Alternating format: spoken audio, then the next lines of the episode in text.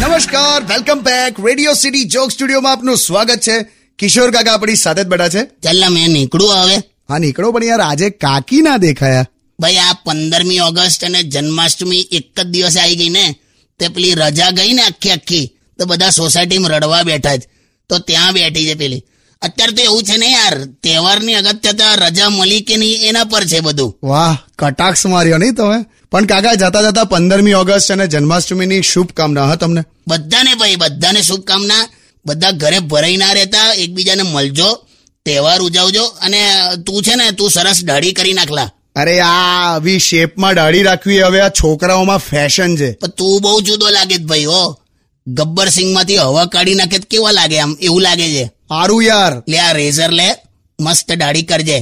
અને આ રેઝર ના જે પૈસા થાય ને એ સાંજે ઘરે આવીને આપી જજે લા એક રેઝર આપો છો એમાં પણ પૈસા લેશો લા? આટલું તમે ગિફ્ટમાં ના આપી શકો? લા ગિફ્ટમાં તમને આખી આખી આઝાદી આપી દીધી લા. શું વેલ્યુ કરી તમે? એટલે ટૂંકમાં આ રેઝર ના પૈસા સાંજે ચૂકવી જજો સમજો? જય શ્રી કૃષ્ણ. જય શ્રી કૃષ્ણ.